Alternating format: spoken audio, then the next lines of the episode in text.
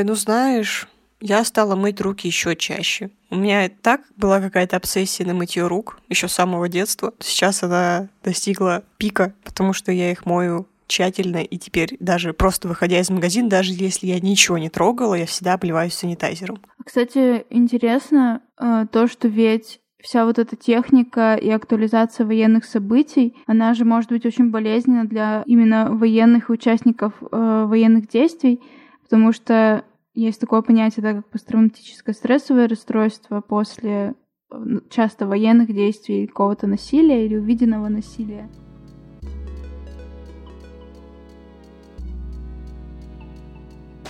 Всем привет, с вами Вика и Даша, и это подкаст Твиттерки. Если говорить, кто же мы такие, то я Даша, без пяти минут психологиня. А я Вика, редакторка-фрилансерка. Твиттерки — это подкаст подруг, которые листают ленту Твиттера. Каждую неделю мы встречаемся, чтобы обсудить новости, поделиться опытом и ответить на неоднозначные вопросы. Подписывайтесь на наш ТГ-канал, группы ВКонтакте и Patreon. Послушать нас можно на любых платформах подкастерских. Будем рады вам. Всем привет! Всем привет! С вами снова мы, Вика и Даша. И начнем мы с перечисления патронов и патронок. Спасибо большое Эля, Наташа, Илья, Маша, Даша, Таня, Саша, Гриша, Егор, Оля, Таня. Спасибо вам большое за вашу поддержку. Да, вы супер классные. Обожаю вас. Обнимаю всех, целую в щечки с разрешения. Искренне желаю всем сотрудникам Аэрофлот полетать в багажном отделении. Я не буду, наверное, читать всю историю, там, короче, опять что-то случилось с собакой э, в этой клетке. Мне кажется, важно прочитать, что. Ну, тут просто длинно. Ну, ладно, я прочитаю. Просто ну, мне страшно немножко. Пробегись ну, глазами и, и найди, что случилось. Хорошо. Э, моя мама летела в Симферополь. По прибытии в аэропорт Симферополя получила перевозку в кровяных потеках и с грязью. Вся клетка была в крови, как и морда собаки. При выдаче собаки, видя, что вся клетка в крови, никто не оказал помощи, клетка просто стояла одна. Мама попыталась выяснить, кому можно обратиться, чтобы понять, почему собака в таком состоянии находится одна. При обращении к сотрудникам аэропорта они отвечали, что это не их проблема, что нужно обращаться к представителям авиакомпании.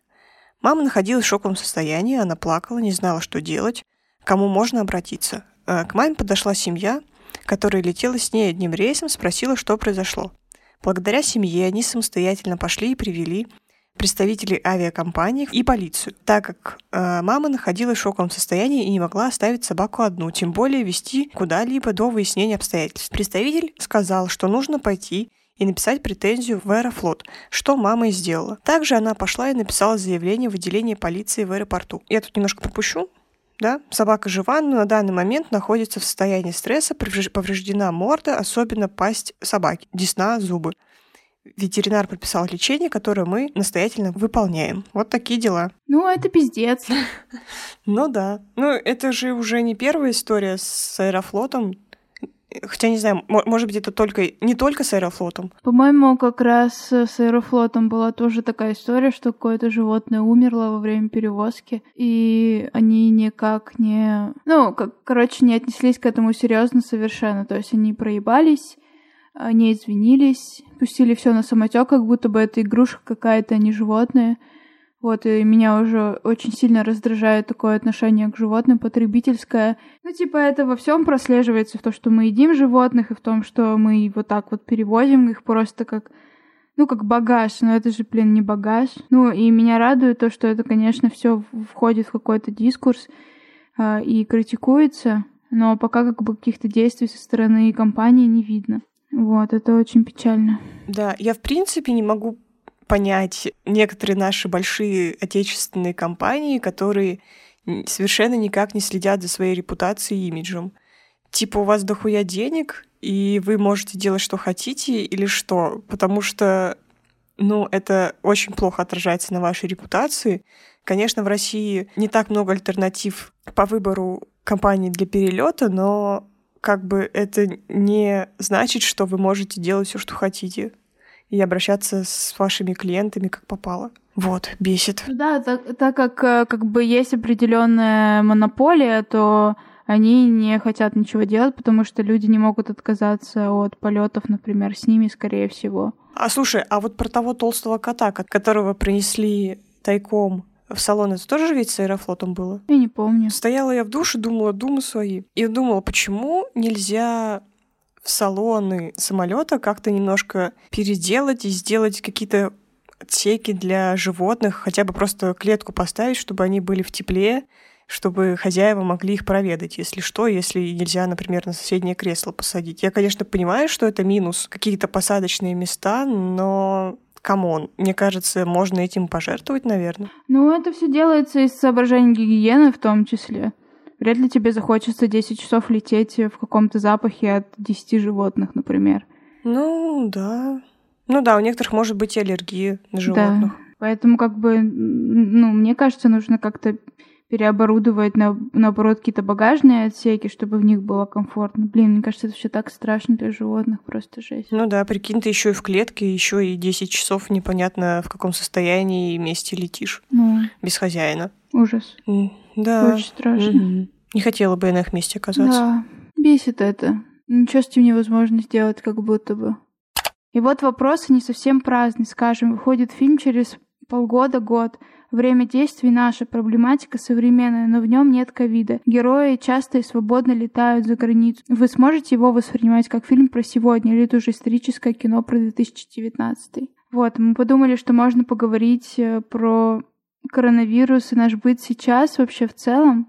А, ну, по крайней мере, я так думаю, что можно об этом поговорить, потому что все-таки уже прошло месяца два, как мы сидим на какой-то самоизоляции или подобие сам самоизоляции, и с тех пор произошло уже много разных изменений, в том смысле, что нас то запирали дома, то наоборот, отпускали, и сейчас какая-то непонятная ситуация с поправками, голосованием, парадом и так далее. И вот этот твит, он, кстати, интересный, потому что я тоже об этом думала, когда смотрела сериал «Нормальные люди». А в этом сериале там были всякие э, кадры из баров. Самолетов вроде нет, но такие, знаете, кадры из э, мест массового собрания людей. И для меня это уже, меня, короче, это уже не релейтит. Я сразу думаю о том, что, блин, это, это не так, это так не работает, вот, это не ок. Вот. И у меня есть немножко такое, что я не вижу то, что это реальность. И это интересный твит, потому что интересно, как кино будет потом работать с этой проблематикой, и будет ли оно как-то включать ее в э, в дискурс, да, в историческую канву картины, потому что, ну вот, например, если мы смотрим кино про Америку, например, какое-то э, семейное, мы же там знаем, что там, не знаю, была там гражданская война, да, и какие-то праздники в связи с гражданской войной, например. И это как бы вплетено в историю. Интересно, как, как ковид будет вплетен в эту историю и как он будет влиять на искусство, ну, в частности, кинематограф. Хм. Я, знаешь, даже не думала об этом.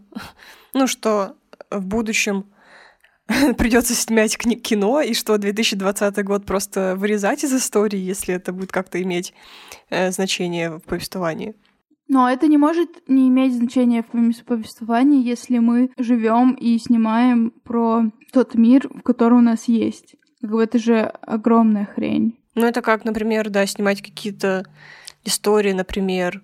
Я вот пытаюсь вспомнить какой-нибудь фильм, который связан с какими-то историческими событиями, вписан в этот контекст но при этом как бы не совсем про вот это. Ну, например, фильм вот этот «Любовь, болезнь» мой любимый. Там, например, есть шутка про 11 сентября. Да, я тоже сейчас об этом подумала. И это как бы уже исторический факт, и то, через что, да, американцы и вообще сам, наверное, вся планета в какой-то мере прошли. Так сложно представить, как бы было бы будущее кино об этом. А вот помните, как мы с вами сидели полгода дома, никуда не выходили? Ну, я вижу это просто как, например, вплетение каких-то шуток про это. Например, в сюжет. Как что-то, что происходило. Ну, конкретно, да, с комедийными историями. Мне бы хотелось, наверное, не вспоминать этот период вообще никогда. Но просто для меня вот эти вот три месяца, что мы сидим дома, они просто выпали из моей жизни, потому что у меня, в принципе, ничего такого не происходило. Ну, Вика, как бы 15 выпуск подкаста, э, чат, А, ой, Patreon, ничего не происходит. Сори. Я имела... Да, нет, это безусловно важно для меня. Окей, окей. Беру свои слова обратно. Я на карантине установ- установила Тиндер, и сейчас я, кажется, начинаю. А я, кстати, тоже установила Тиндер и снова на карантине. Да, Так что мы с тобой успешные кисы. да, у меня было первое свидание, Тиндер свидание на этих выходных, и оно прошло хорошо. Удивительно. Да, да. Ну, короче, да, совет. Обдумывайте персоналию, с которым вы идете на свидание, и хорошенько пообщайтесь сначала. Поймите, вообще возможно это или нет. Да, я тоже предвкушаю свой Тиндер свидание. Не знаю, правда, когда оно случится, но надеюсь, скоро. Как изменился твой быт э, с начала карантина и сейчас? Ой, ну знаешь, я стала мыть руки еще чаще. У меня и так была какая-то обсессия на мытье рук еще с самого детства. Вот, сейчас она достигла пика, потому что я их мою тщательно, и теперь даже просто выходя из магазина, даже если я ничего не трогала, я всегда обливаюсь санитайзером. Но знаешь, я как бы первое время грустила, потому что я не могу там гулять, видеться с друзьями. Но теперь я как-то привыкла, и мне даже уже не хочется никуда выходить. Это, наверное, такое себе. Ну, а в целом-то я не скажу, что прям что-то сильно изменилось. Ну, я все так же сижу дома, работаю. Питание у меня не изменилось, потребности тоже. Фильмы смотрю, как обычно. А, ну только дача стала мне нравится. Потому что, да, я теперь езжу туда с удовольствием и регулярно, потому что это единственное место, где я могу подышать свежим воздухом, полежать на солнышке, так дзен поймать, отдохнуть от экранов, потому что мне кажется, что я с карантином стала больше в ноутбук пялиться, и даже не по работе, а просто смотря какие-то сериалы, либо читая что-то. А, ну знаешь, еще стала чуть чаще пользоваться доставками. Потому что раньше я... Ну, у нас как-то вообще, в принципе, в семье не принято заказывать еду на дом, потому что у нас такой район, что сюда никто не доставляет, во-первых. Ну, а во-вторых, как-то, ну, не знаю, мы привыкли готовить сами, а сейчас стали чаще пользоваться. Я не знаю, это на волне того, что доставки становятся писанными в нашу реаль, либо потому что что-то изменилось в нашем потреблении за это время. Я в первую очередь, конечно, смотрю, если мне что-то нужно купить, я смотрю на Озоне или на Wildberries, потому что, ну, я никуда не поеду только чтобы что-то купить. И если есть возможность заказать, то, ну, это более приемлемый сейчас вариант. Как же все-таки вовремя Яндекс сделали себе Яндекс Лавку, Яндекс Еда, или как это называется? Яндекс Доставка? Да, знали ли они, что случится коронавирус? Я тут узнала, что курьеры Яндекс Еды проходят в день 80 километров. И то и больше. 80 пешком? Мгм. Или пипец? Я, кстати, да, стала чаще видеть Яндекс Курьеров даже в нашем районе. Удивительно. Это ужасно. Надеюсь, они хоть что-то зарабатывают. Мне искренне жаль. Но знаешь, я не пользуюсь э, вот этими сервисами. Я заказываю прямо из ресторана, чтобы, ну, их доставкой пользуюсь. Мгм. Вот, потому что я не хочу поддерживать эти корпорации. Мгм. Ну, я не очень осознательно подхожу к карантину сейчас, в том смысле, что как только можно было начать встречаться с людьми, я стала с ними встречаться.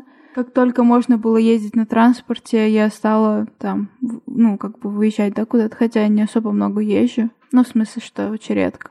Ну, в смысле, меня немножко бесит то, как работает наше правительство относительно этого карантина, и абсолютно непоследовательные меры принимаются. Например, в Гарварде люди уже знают, что осенний семестр будет полностью дистанционный, типа уже осенний, то есть они заглядывают вперед.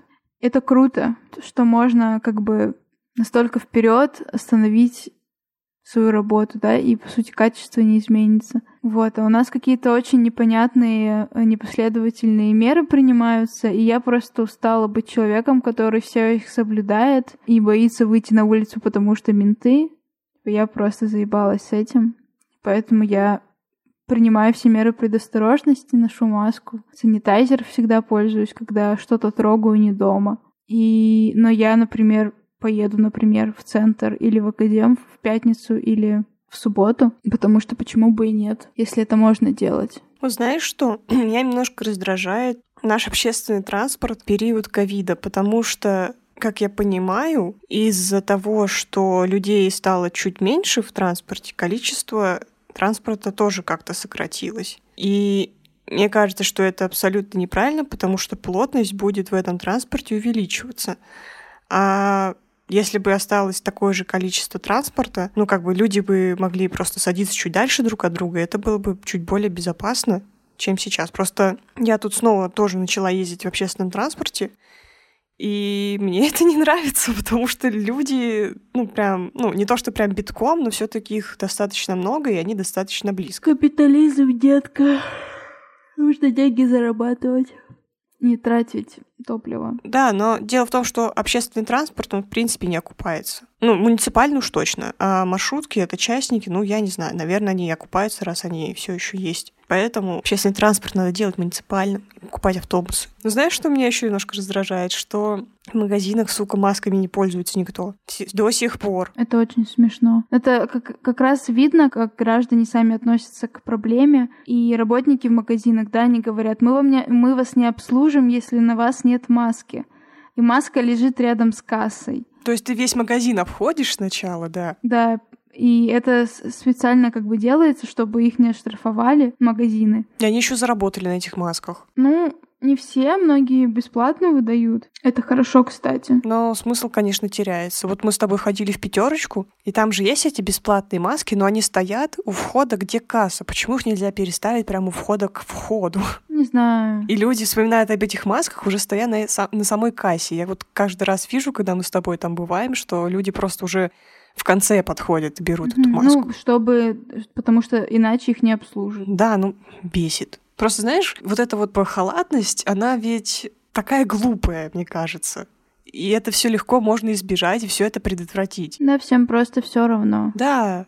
И меня бесит, что все через жопу. Сколько можно. Вот. Еще этот парад будет завтра. Завтра же, да? 24-го, а завтра 24 Да, завтра 24 Я вот думаю, нахуя?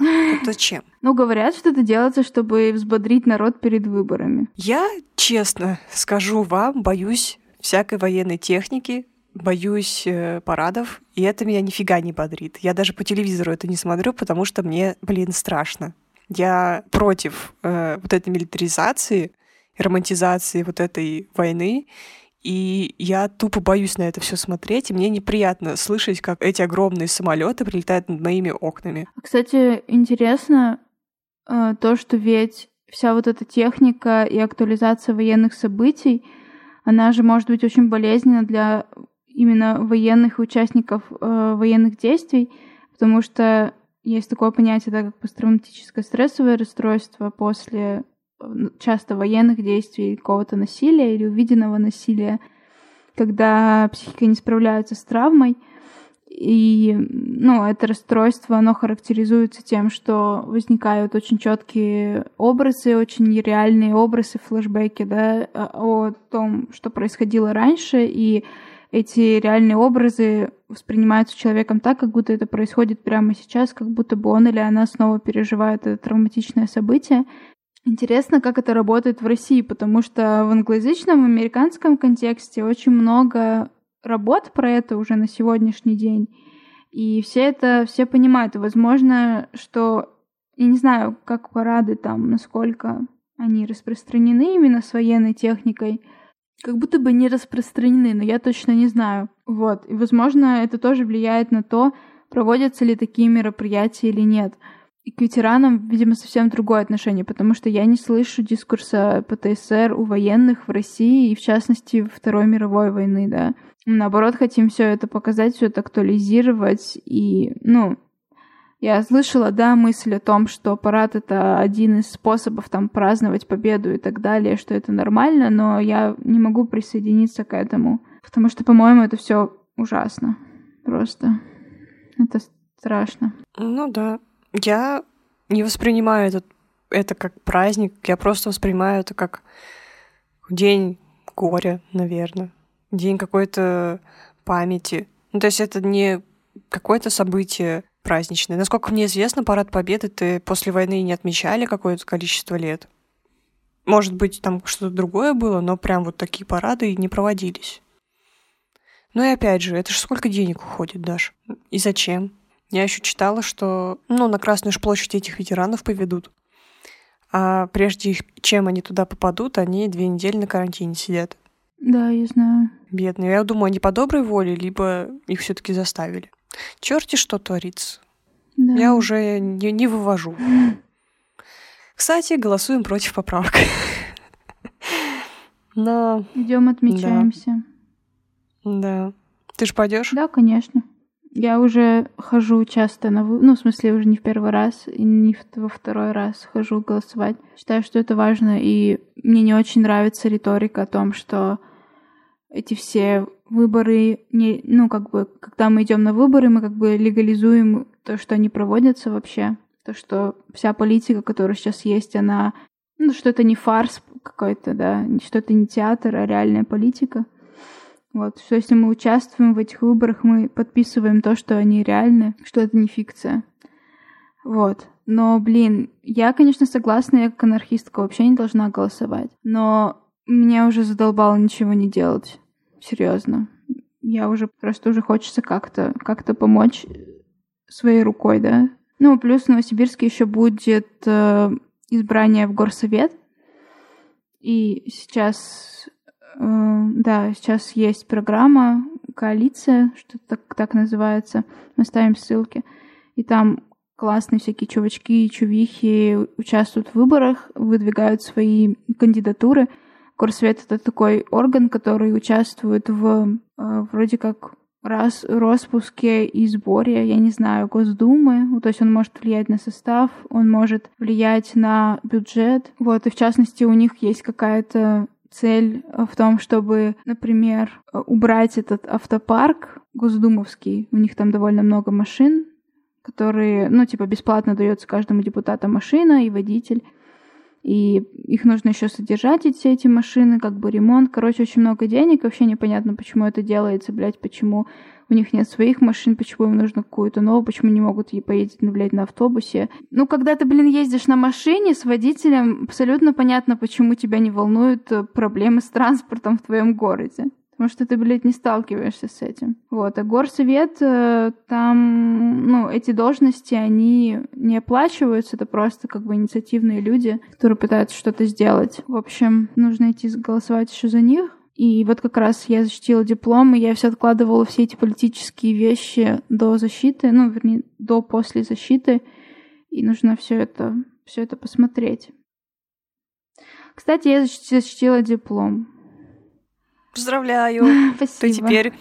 Блин, нам надо будет вступление переписать, что ты не, не без пяти минут психологии. Надо ставить типа Google, Google Translate. Уже психологиня. Что-нибудь такое просто типа, можно не перезаписывать. Вот, теперь дипломированная специалистка. И а, чуть-чуть про это поговорю. Я в начале года, что-то в начале учебного года как-то меня очень тревожило то, что... Но меня всегда это тревожит, то, что вот когда ты заканчиваешь универ, тебе как будто бы сразу нужно искать работу, и нет никакого, короче, промежуточного времени, чтобы побыть, отдохнуть. Ну, особенно, да, если бы были ГОСы, то есть и дипломы ГОСы, это довольно тяжело, очень напряжный был бы конец. Эм, учебы у нас ГОСов не было, был только диплом. Вот. И меня как-то в начале учебного года очень пугало это. Ну, почему-то подразумевается, когда ты сразу кончаешь универ, то ты сразу идешь работать, это ок. Но из-за ковида, из-за отмены ГОСов я начала работать за месяц до окончания учебы. Я как-то совсем забыла этот момент. Вот, и моя как бы настоящая взрослая жизнь началась в понедельник. Да, и у меня уже нет свободных мест для клиентов. Ну, пока я так а, полагаю. Ну ничего ты, конечно. Вот, и буду Умница. работать, спасибо. О, смотри, смешно просто, можно не обсуждать, просто прочитаю. Тут в приемную комиссию сегодня пацан прислал 16 страниц Word, где расписал все свои достижения. Это по большей части лучший ученик, лучший детсадовец за активное участие в жизни школы и лагеря Артек. Но моя любимая две публикации в детском журнале «Солнышко». Блин, я бы обсудила на самом деле. А Что ты обсудила портфолио и все такое? Ну, то, что у нас с тобой есть опыт работы в приемной комиссии, во-первых. Мгм. Вот. А во-вторых, это, да, интересно, как э, самых ранних классах, классов нам вдалбливают, с- сохраняйте диплом русского медвежонка. Да, вам это пригодится. Да, да, да, конечно. У меня до сих пор, мне кажется, они где-то лежат, блядь, эти медвежонки. Ой, у меня тоже, но там похвастаться нечем. Нет, что-то у меня были, была какая-то берестяная медаль даже за второе какое-то место. Берестяная? Да, прикинь, берестяная. А что, не серебряная? Да пусть надо без бересты сделали просто. Просто березу какую-то тебе притащили. Ага. Вот тебе медаль. Ну, я как бы не работала непосредственно на приеме документов, это ты у нас работала. Ничего, приносили огромное портфолио? Ну да, приносили, и еще очень часто такое было, что показывали сканы или реально эти ме- медальки, звездочки ГТО, типа готов к труду и обороне, вот эти вот спортивные состязания. Ну, короче, они мне тыкают, тыкают это в, э, это нос. Я такая, блядь, нет, это так не работает. Но я не помню, почему-то у меня такое ощущение, что это, ну, типа, что это не учитывалось, но я могу ошибаться. Значит, я, может, что-то не так говорила людям. Блин, у меня сестра же поступает в этом году. Она еще ЕГЭ не сдавала. Она уже меня спрашивает, ну что, мне надо проходить медкомиссию, может быть, мне уже пора документы подавать. Я так с ней смеюсь. Блин, ну это Милая моя. страшно вообще. Типа, э, ну, я тоже же поступаю в этом году в МАГУ, и это страшно, то, что прием начался, типа, вчера, а диплом нам выдадут только 12 июля. Ну да. А подожди, а что, поступление не отодвинули на попозже из-за коронавируса? Ну, отодвинули, но вот как-то так. Очень странно. Ну ладно. Я работала в приемной комиссии в справках, то есть нам звонили люди, я отвечала на вопросы. Самый, наверное, странный вопрос, который мне задавали, это типа, если ученик плохо сдал ЕГЭ, будет ли он плохо учиться в универе? А. И это так странно, потому что, как показывает практика и все мои наблюдения за обучением в универе, что то, как ты сдашь ЕГЭ, то, как ты учился в школе, вообще мало как-то влияет на то, как ты учишься в универе, потому что, мне кажется, это совершенно разные вещи. Ну, типа, сдать экзамен и учиться. Типа, я в школе плохо училась, а в универе очень даже хорошо. Ну да, всякие кипы этих э, грамот каких-то, что-то такое, особенно когда присылают тебе, ну, там же можно было документы по почте прислать в тот год. Сейчас вроде как электронно можно тоже. Вот, и всякие грамоты, вот такие огромные стопки э, грамот всяких разных. Ну и типа, нам же правда в школе говорят, что это все важно, все эти, блядь, ебучие грамоты, но все, что важно, это, блядь, ваш аттестат, э, ваш паспорт и, и ва- ваши документы о том, что вы олимпиадник олимпи... или олимпиадница. Все. Все остальное не важно. Вот такой лол, конечно. Учитывается очень мало всяких вещей. Они как, как, э, как правило, сложно достижимые, не так просто, как грамоту за лучший детсадовец. Да, а вот слушай, а вот, хотя, я не знаю, вот э, поступая в зарубежные вузы, там же все таки нужно писать э, CV, да, вот это вот письмо. Ну, мотивационное письмо. Во многих вузах российских тоже на, на портфолио и мотивационные письма переключаются уже. То есть там нету никаких вступительных, а там учитываются индивидуальные достижения в том смысле, что, например, работа, наука, учеба, не знаю, э, что-то еще, какие-то э, публикации, например, Да, участие в конференциях. Ча- Да, например. участие в конференциях, мотивационное письмо. Если программа совершается на английском, то экзамен по английскому. Вот и все. Я помню, нам как-то в приемную комиссию пришло вместе с документами еще красивая открытка, которую ребенок сам нарисовал и отправил нам. Ну, там что-то был университет, какие-то блестки. Я вот даже не знаю, где эта открытка теперь. Надо было себе забрать. Так мило. Да. А еще помню, нам какой-то чувак прислал для поступления вместо аттестата за 11 класс за 9. Блять, да, была такая история, что чувак, короче, пришел с аттестатом за девятый класс, а это был уже какой-то последний день какой-то волны, короче, ему нужно было стопудово сегодня привести другой аттестат, чтобы успеть подать документы. И он, и он такой, блядь, я живу на Затулинке. И он поехал. Он успел, да, я его иногда даже вижу в универе. И... Ой, слава богу, поступил. Да, смешной. На самом деле, да, может быть, вам кажется, что мы все такие бездушные суки, но на самом деле, ну, в приемной комиссии, на самом деле мы иногда переживаем за вас и беспокоимся за то, как у вас там. Хотя не стоило бы. Ну да. Да, наверное, не стоило. Но все равно иногда так приятно, что вот принимал документ у кого-то, этот человек теперь учится. Классно. Мгм. Да, это прикольно. Мне, кстати, недавно писала девочка, которая собирается к нам поступать на ФП, на факультет психологии, спрашивала всякие вопросы. И я, ну, она спрашивает, ты советуешь поступать в НГУ? Я, ну, на психологию. Я спрашиваю, между чем выбор? Потому что это хороший вопрос. И у нее там выбор был между еще медом, клинической психологией в меди. Я говорю, блин, это совсем разные типа вещи. Подумай, чего ты хочешь, типа ты хочешь работать в больнице или нет. И мне так бесит, что на нашем сайте на самом деле написано, что типа после этого вуза вы можете работать в медицинских учреждениях. Нихуя. Это не так, да. Да. Короче, относительно поступления очень важно, если вы вдруг слушаете это и поступаете, очень страшно, очень важно задавать все глупые вопросы, все глупые вопросы. Да, да, абсолютно. Абсолютно все. Звонить, приход... ну, приходить никто не будет э, вам рассказывать. Ну, в смысле, звонить. Э, пишите выпускникам. Лучше, наверное, даже выпускникам писать, если можете их найти. Пишите, спрашивайте, потому что это следующие ваши 4-5 да, лет, 6, не знаю, вашей учебы, и, ну, как бы, это все равно важный выбор. Да, лучше быть готовым сразу. Вот я так на фен не поступила, потому что узнала, какая там ужасная математика. Слава богу. Да, это правда, слава богу. Кто такие мьючелки? Которые мьютят? А что это значит? Фоловят в смысле? Наоборот. Которых ты фоловишь? Нет, которые, наоборот, тебя как бы ну, не блокируют, но не отвечают или уведомления скрывают. Ну, мью, мьют, замьютить.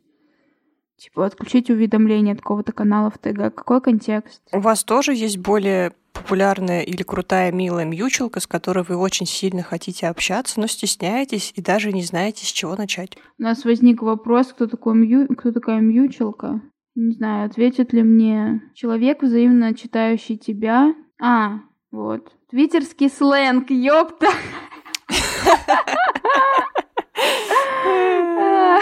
Сейчас, что это? От... О, вот вам, короче, твиттерский сленг. Немножко... Э, Образовываемся. Подкаст образования. Это как тикток образования, только подкаст. Мьючалка, человек, взаимно читающий тебя, softblock заблокировать и обратно разблокировать мьючелку, отписать ее. А, subtweet, твит без упоминания конкретного чела, но все поймут о ком ты.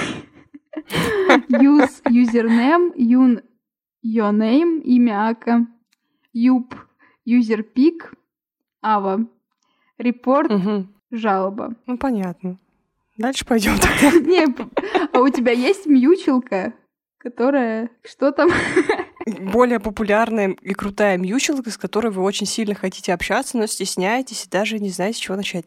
Ну, у меня в Твиттере всего 22 подписчика, и все мои подружки, поэтому как бы у меня нет такой мьючелки. У меня тоже. Мы как-то, ну, мы, конечно, делаем подкаст про Твиттер, но у нас, не, ну, не, мы не очень... Мы, короче, там темные лошадки, которые всех читают скорее, но мы не, не селебы. Вот, у меня вообще закрытый твиттер. Ну да, я просто ною в своем твиттере. А в жизни у тебя есть такая мьючелка? В других соцсетях, может? Ну, у меня есть что какие-то более популярные девчонки в Инстаграме на меня подписаны. Я до поры до времени с ними не общалась, но теперь мы делаем подкасты и зовем их к нам. Да, вот у меня так было с Мариной. Марина была моей Вот у меня тоже с Мариной. Мьючел, мьючел, мьючелкой которая более популярная. А, мне кажется, что раньше у меня было такое, типа, то я была подписана на каких-то классных людей, и я, может быть, там, ну, даже не пыталась с ними общаться, но как-то была, чувствовала какую-то субординацию. А сейчас я уже ну, достаточно уверена в себе и могу все. Я, например, общаясь с какими-то классными активистками, чувствую себя все равно немножко неуверенно, потому что, ну, я чувствую, что я как бы, ну, недостаточно классная и крутая, хотя, возможно, они думают иначе обо мне, но все же да. Да. Я не думаю, мне похуй. Ну, в смысле, не знаю. Ой, блин, я в своем сознании уже настолько преисполнилась. Блять, Даша сейчас, если она это услышит, она начнет орать. Знаете, скину видео. И вам всем. Ну, блин, это просто фраза из видео, и его надо видеть, оно длинное. Завидую людям, которым нравится слушать музыку. Чё? Было у вас такое, что на вас в метро все смотрят, и вы такие думаете, это я такой красивый походу, а на самом деле у вас цепля из носа торчит. Вот. Так вот, у меня такого никогда не было. На меня все смотрят, потому что я действительно очень красивый. А, Блин. На тебя часто кто-то обращает внимание в транспорте? Да, конечно, а, потому что у меня нос проколот, и потому что у меня татуировки. Еще Ты выглядишь как злая сука, да? и выгляжу как злая сука, да. Это Я на тебя сразу внимание обратила. Как увидела. Возвращаемся к этой теме. Да, на меня постоянно все пялятся. Были случаи, когда меня начали обсуждать два мужика, которые сидят прямо передо мной. Бля. Типа шептаться на ушки, но как бы мы сидим в метре друг от друга очень серьезно. Ой, меня всегда это так напрягало. Да даже если они... Если просто люди какие-то посторонние обсуждают кого-то еще третьего постороннего, ну, то есть не тебя, а просто левого чувака на остановке, и, в принципе, это как-то жутко. Ну, это мерзко вообще. Ну да. Супер мерзко. У нас был очень смешной э, момент с Максимом, когда мы ехали в маршрутке на учебы, он на свою, я на свою, и мы обычно, когда, ну, мы ездили вместе каждый день, и мы очень громко обычно пиздели, прям очень громко пиздели в маршрутке. Блин, ненавижу таких людей. Да. Э, Ну, блин, Вика, знаешь, как много людей узнали про феминизм? Таким образом. Умно, умно.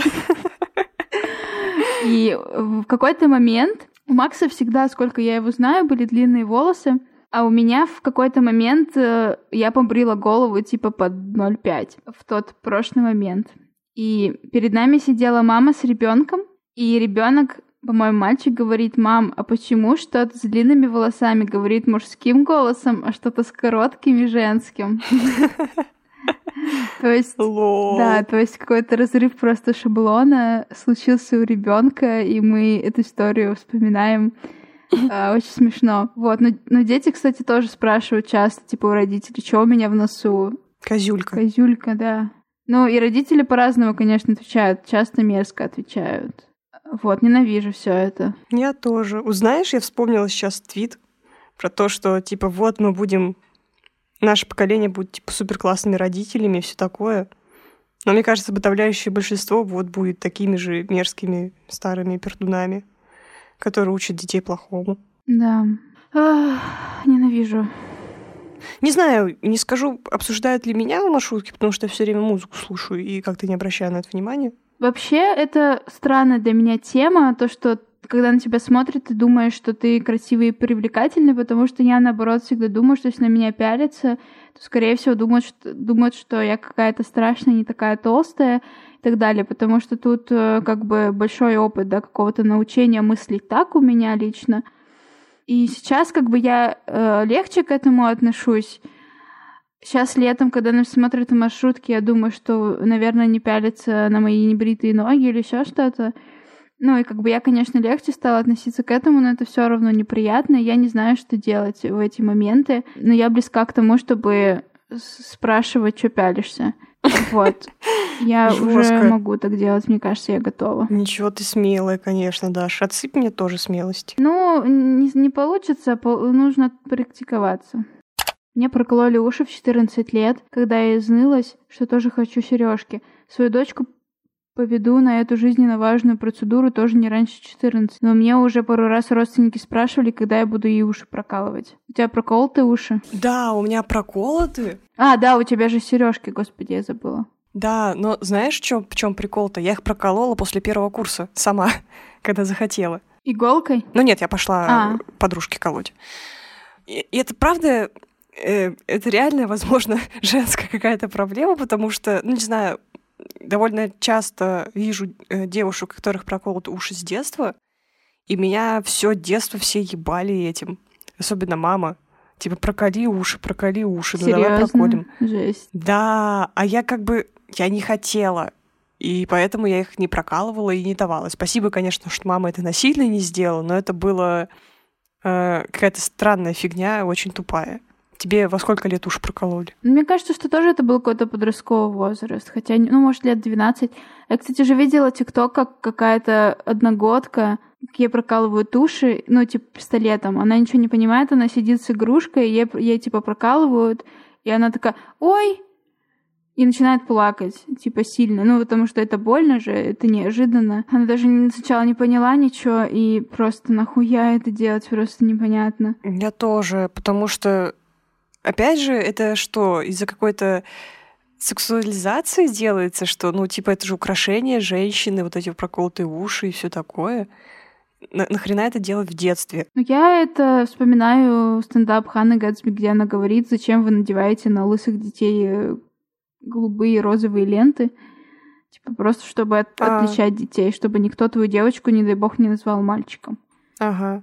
А этой девочке пока пофиг. Кстати, у меня был голубой костюм в детстве. Да в нашем, блядь, с тобой в детстве любой костюм уже роскошь. Ну, вообще, да. Мне кажется, родители особо не заворачивались о том, как нас одевать. Главное, что просто были одеты. Да.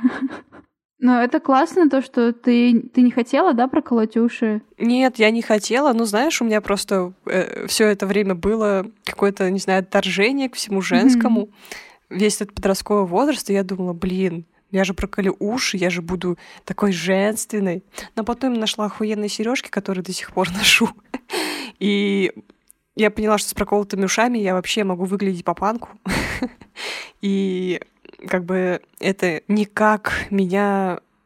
Ну, во-первых, женское это не значит плохое, во-вторых, ну, мне просто это нравится, как я выгляжу. Хотя моя мама до сих пор мне пытается как-то всучить какие-то сережки, которые мне не хочется носить, которые мне ну, не нравятся. Блин, это Вик, это так странно. Типа, она же уже знает, например, что тебе это не нравится, и все вот это вот попытки что-то подсунуть, типа там. Ну да. Это, блядь, это так странно. Это вот ну, примерно то же самое, когда мама в меня тыкает каким-то алкоголем и говорит, ты не хочешь, типа, шампанское или еще что-то. Я такая, блядь, ну ты же знаешь, кто я, зачем ты это опять спрашиваешь так? Блядь, так бесит. Очень Согласна. раздражает. Но пистолетом же еще прокалывать, типа, не очень полезно для тканей. Не очень хороший Ну, мне прокол. пистолетом кололи, да. Пистолетом? Угу. Мне тоже пистолетом кололи. Но у меня сейчас уже растянутые уши, я носила тоннели. Это, конечно, тоже такое, типа, никому, никому не нравится то, что у меня растянутые уши из каких-то взрослых э, людей. Ой, да меня это так раздражает, что к женскому телу даже в детстве применяют какой-то э, стереотип, не знаю, какую-то необходимость. Зачем? Ребенку маленькому пофигу вообще, что у него там с ушами. Угу. Ну, либо становится не пофигу, потому что люди постоянно об этом говорят. Типа хочется наряжаться, хочется там смотреть на себя в зеркало, начинать уже, да, с двух там летнего возраста смотреть, наряжаться, а не заниматься какими-то там вещами, возможно, руками что-то делать, не просто на себя смотреть. Но это я не говорю, что это что-то плохое, но просто если это внушается и навязывается, становится частью личности, то это ни хера хорошего. Что-то хотела сказать. А, я хотела сказать, что вот э, на парнях проколотые уши выглядят супер секси. Я согласна. Можно я скажу про самого сексуального мужчину России Николая Комягина, который носит... Господи! Тед-ток начался просто.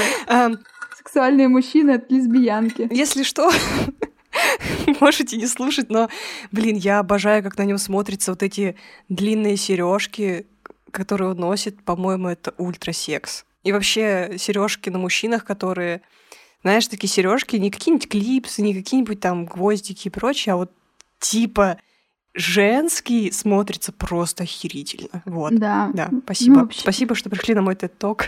Слушайте шорт-пари. Вот, да. Ну, вообще, меня, конечно, очень привлекает, типа, когда мужчины ну, имеют что-то помимо мускулинности и заходят в какую-то, на какую-то другую территорию. Это супер секси. Мой любимый сегмент ТикТока — это как мужчины делают макияж, носят платье и ходят на каблуках. Yeah. И танцуют вок. Когда люди считают тебя умным, а ты просто с 2014 года каждый день слушаешь подкасты и блистаешь поверхностными обрывочными знаниями. Это нормально, я считаю. В этом нет ничего плохого, потому что когда мы начинаем чем-то интересоваться, например, нам интересно, я не знаю, феминизм. И мы почему-то думаем, что мы должны разбираться в этой теме, прочитать миллиард книг, чтобы как-то себя назвать, чтобы как-то разобраться. Но на самом деле в сутках всего 24 часа, а в неделю всего 7 дней. И у нас есть еще своя работа, какие-то хобби, общение с друзьями, сон и так далее, на что было бы гораздо логичнее потратить время. А, чем разбираться глубоко. Но у меня как бы такой вопрос, ну, надо ли нам тратить время даже на эти поверхностные знания? Блин, какой сложный вопрос. Ну, как бы я за то, чтобы всегда задавать вопрос, зачем я это делаю. Ну, я обычно слушаю подкасты просто потому, что мне нечем заняться. Ну, могла бы книжку по феминизму прочитать к книжному клубу. Просто из подкаста намного проще знания получать, чем из книжки. Потому что в книжку надо вчитываться, а в подкасте тебе уже в уши льют. Я не спорю, я не спорю, но как бы ты поняла мою претензию. Да. Ну, блин, ну извини, я дочитаю к концу недели следующий. Yeah. Я последние, последние, наверное, недели три я только делаю, что лайкаю статьи, посты, которые вижу ВКонтакте, и не читаю их. Не читаю. И мне стрёмно от этого, потому что, блядь, столько всего интересного. Но я понимаю, что сейчас я писала диплом, а сейчас я начинаю работать, и когда я работаю, просто я очень много читаю по работе. И у меня просто, ну, как бы нету времени на это. А я просто спускаю свою жизнь в унитаз и смотрю тиктоки, Даша. Мне очень стыдно. Да блин, мне почему-то в последние дни так грустно. Мне что-то так плохо.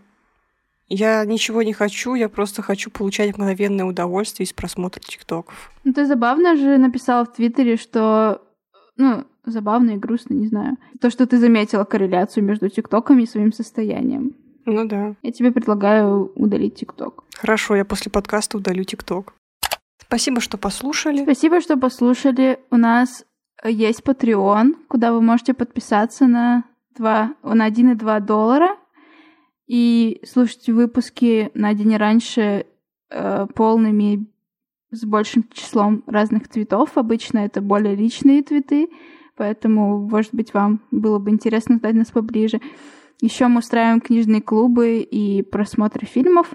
И вообще пишем всякое там для наших патронов. А еще у нас есть чат. Там очень весело и хорошо. А еще подписывайтесь на наши инстаграмы. Мы там постим всякие штуки касательно подкастов, анонсы и делаем дополнительные посты со всякими классными рубриками. Ссылки будут в описании. Ну все, пока. Всем пока.